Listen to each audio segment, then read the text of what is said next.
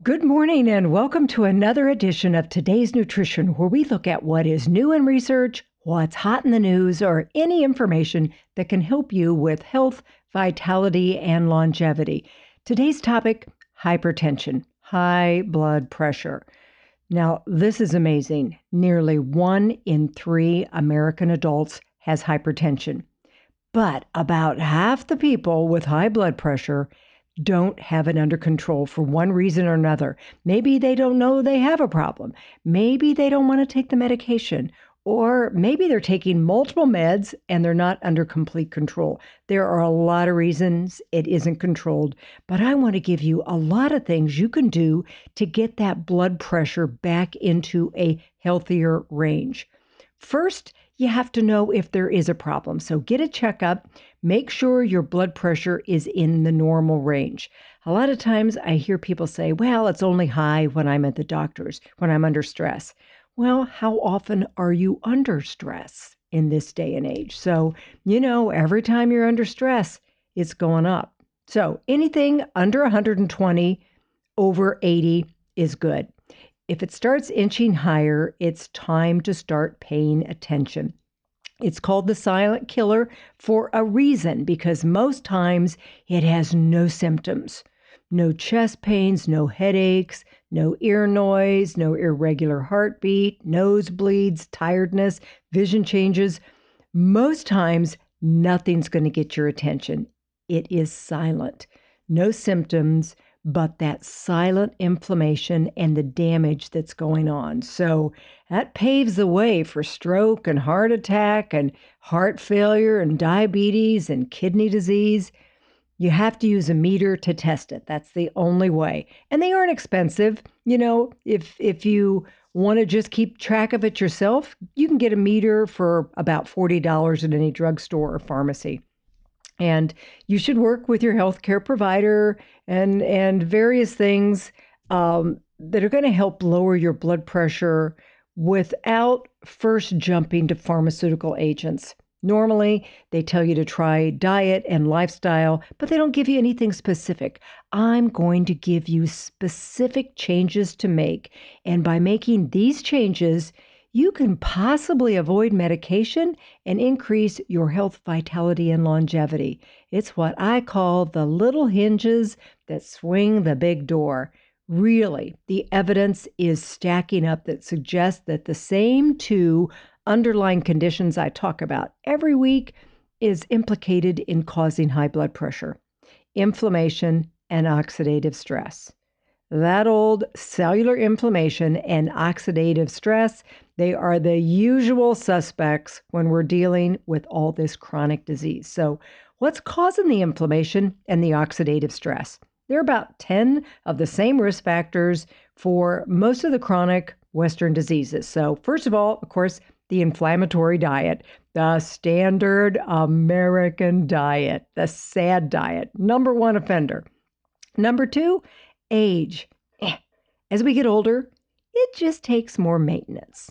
Number three, heavy alcohol consumption can elevate blood pressure. In a recent study in Japan, it found that alcohol consumption is the cause of high blood pressure in 34.5% of men. Women, not so much, but with men, it's dramatic. Number four, if you have a family history, genetic factors do contribute, but more so habits of diet and lifestyle that are passed on. In one study, it was found that physically fit people reduce the risk of hypertension by 34%, even if there was family history. Number five, obesity. Undeniably linked to high blood pressure, but not always. Some people can be overweight or even obese and still have normal blood pressure, while others gain just a little bit of extra weight and they have a dramatic increase in blood pressure. The body never likes extra weight, and it's going to tell you one way or another. But I know some very small people with high blood pressure. And at the other extreme, I had a 500 pound client with normal blood pressure. Not normal. So, anyway, another one inactivity, number six. That's a big risk factor. Like they say, sitting is the new smoking. Inactive people tend to have higher heart rates, and daily physical activity can bring down your blood pressure. Although blood pressure is going to rise a little bit when you exercise if you have hypertension, you should do so, but you need to be monitored. So, number seven, stress. Oh my gosh, this is huge now.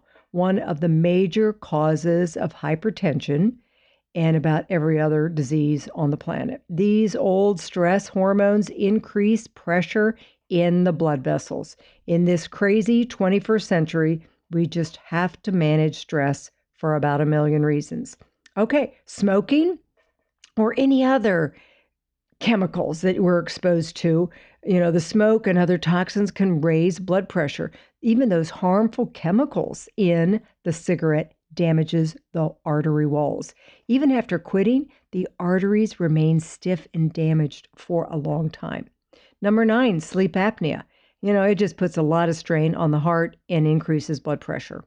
Then you've got the other culprits, like you birth control pills can increase blood pressure. Certain medications like ibuprofen and naproxen, those NSAIDs are really implicated as well as excess caffeine, kidney disease, and some thyroid problems can cause high blood pressure. So, these nine or 10 causes that I listed increase oxidative stress and inflammation. Most important thing we can do is to remove as much of that as we can, starting with number one, eating the DASH diet. Yeah, diet is always the first thing, it is the information to the cells ton of research has been done on the DASH diet. Well, that may be a little exaggeration, but it has been proven to work. DASH stands for stands for dietary approaches to stop hypertension, and it is the go-to plan for lowering high blood pressure naturally. DASH diet was first created by researchers from the uh, Institute of Health way back when I was doing my internship in 98 or so. Dash Diet keeps winning awards. In fact, in January 2020, the U.S. World and News and World Report named the Dash Diet the best diet for the 10th year in a row. In addition to lowering blood pressure, Dash Diet also does a lot of other things like helping to lose weight, lowering cholesterol, helping diabetes, super similar to my program or the Mediterranean diet. So, what's it all about? Specifically, more vegetables. And when isn't that a good idea? Yep, they're high in antioxidants, packed with all those protective nutrients, and fiber and C and K and potassium, and super low in calories. And there's like 25,000 phytonutrients that help prevent disease. The older we get, the more important that is. The more veggies, the better. Aim for about seven servings every day and including a variety. So the saying is eat the rainbow. Some potassium rich foods are really good for hypertension are going to be like oranges, bananas, avocados, all your green veggies, bananas, sweet potatoes. The potassium helps counter the effects of sodium when we get a lot of sodium in our diet. So you need a lot of potassium to balance that out. In fact, about 4,700 milligrams of potassium a day. Veggies go a long way to help you getting that. Next thing, fresh fruit. Consuming fresh fruit, not the canned, not sweetened, not juices. It's a great way to get those phytonutrients that are good for your eyes and your brain and your heart. Two servings a day is a good amount for most people, especially like the berries and the citrus and all those melons. Next thing, lean proteins. That is in the DASH diet. That's going to be a lot of the wild caught seafood, especially the omega 3 ones like salmon, sardines. Um, your cage free eggs are going to be a good thing, and also grass fed pastured meats and poultry. Okay, number four, beans and legumes several times a week. Number five, healthy fats, which is going to be nuts and oils. You need a variety. You need a little saturated, you need a little monounsaturated and you need a little bit of the polyunsaturated. So a little butter, a little olive oil, and some good fish or flax going to keep you well oiled and provide all the wonderful anti inflammatory effects. More on that later. So, then number six, ancient grains, not bread and pasta. Those are all ground up and refined. I'm talking whole grains. Sprouted is good, but you got to see the grain. Number seven, quality organic unsweetened dairy products, if they're tolerated, are part of the DASH diet. So, organic yogurt and kefir are great sources of calcium and protein and those probiotics. But for some of us, Dairy's not a good choice, even it is if it is from A2 cows or goats. So eating the DASH diet can help bring your blood pressure lower and lower within just a few short months. Consistency wins the prize here. It's what we do day in and day out that makes the difference, not that occasional piece of cake or pie or the holidays, you know? So, certain special superfoods that you really would be benefit, benefiting to incorporate cherries, pomegranates, and blueberries contain those anthocyanins that are so good for blood pressure. Spinach, the coriander spice, nuts, especially pistachios, take the prize here, and beet juice. Beet juice, the nitrates in beets lower blood pressure, reduce inflammation soon after drinking. I could do a whole show on the benefits of beets.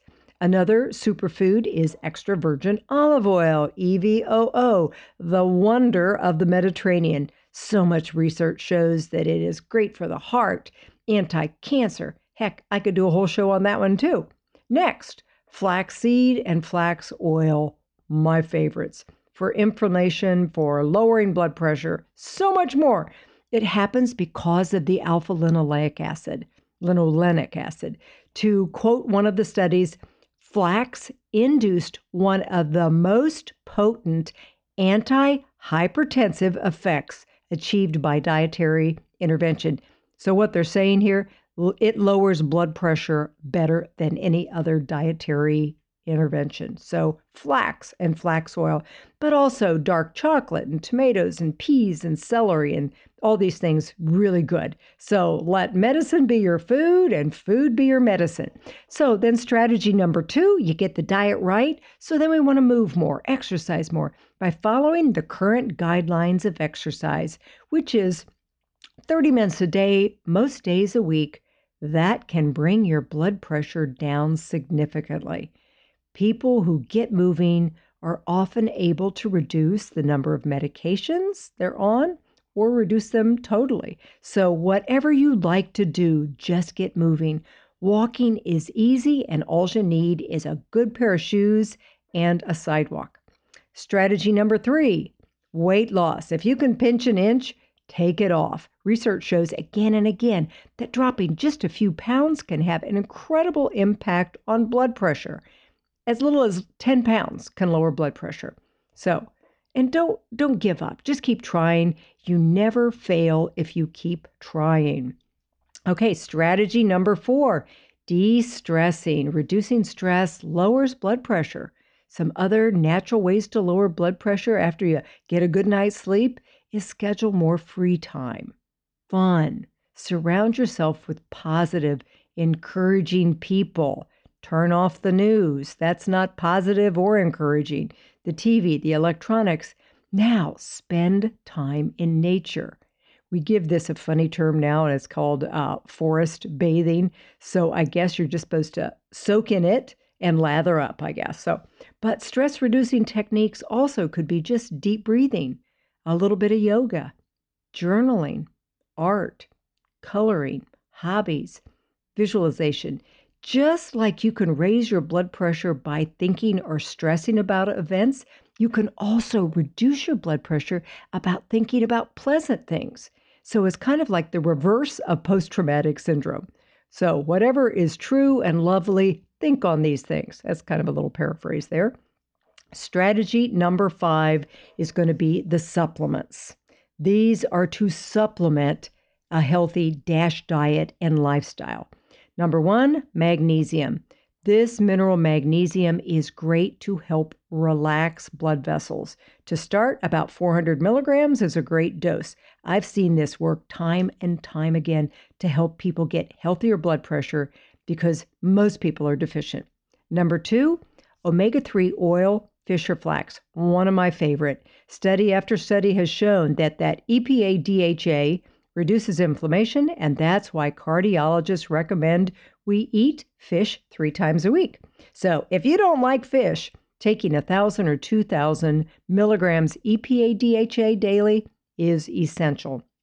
Number three, COQ10. It is a critical antioxidant for supporting heart health. Been on blood pressure or cholesterol med- lowering medications, it is essential. About two or 300 milligrams can be just the ticket. Garlic, natural vasodilator. In a 2016 study showed that aged garlic reduced blood pressure. It also improved arterial stiffness, inflammation, and other cardiovascular markers. If you're going to cook with it, crush it, let it air for about 10 minutes, and then you can cook it for the best benefits.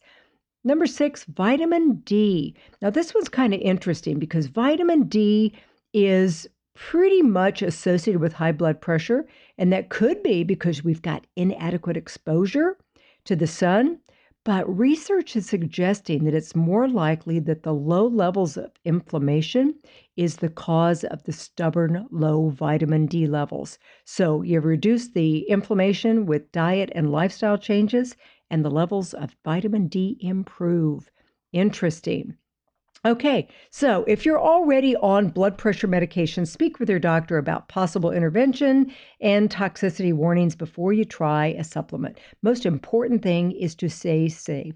Don't ignore high blood pressure. By making diet and lifestyle changes, you may get that blood pressure back in the normal range but you're definitely going to be reducing the inflammation and that oxidative stress that's going to improve your health and well being in so many ways. So, thanks for listening to another edition of Today's Nutrition. I hope you learned something that will help you or someone you love. As always, if you'd like to listen to this or other shows, you can go to iTunes for Today's Nutrition or my website, debford.com. Have a great day and remember, take really good care of yourself.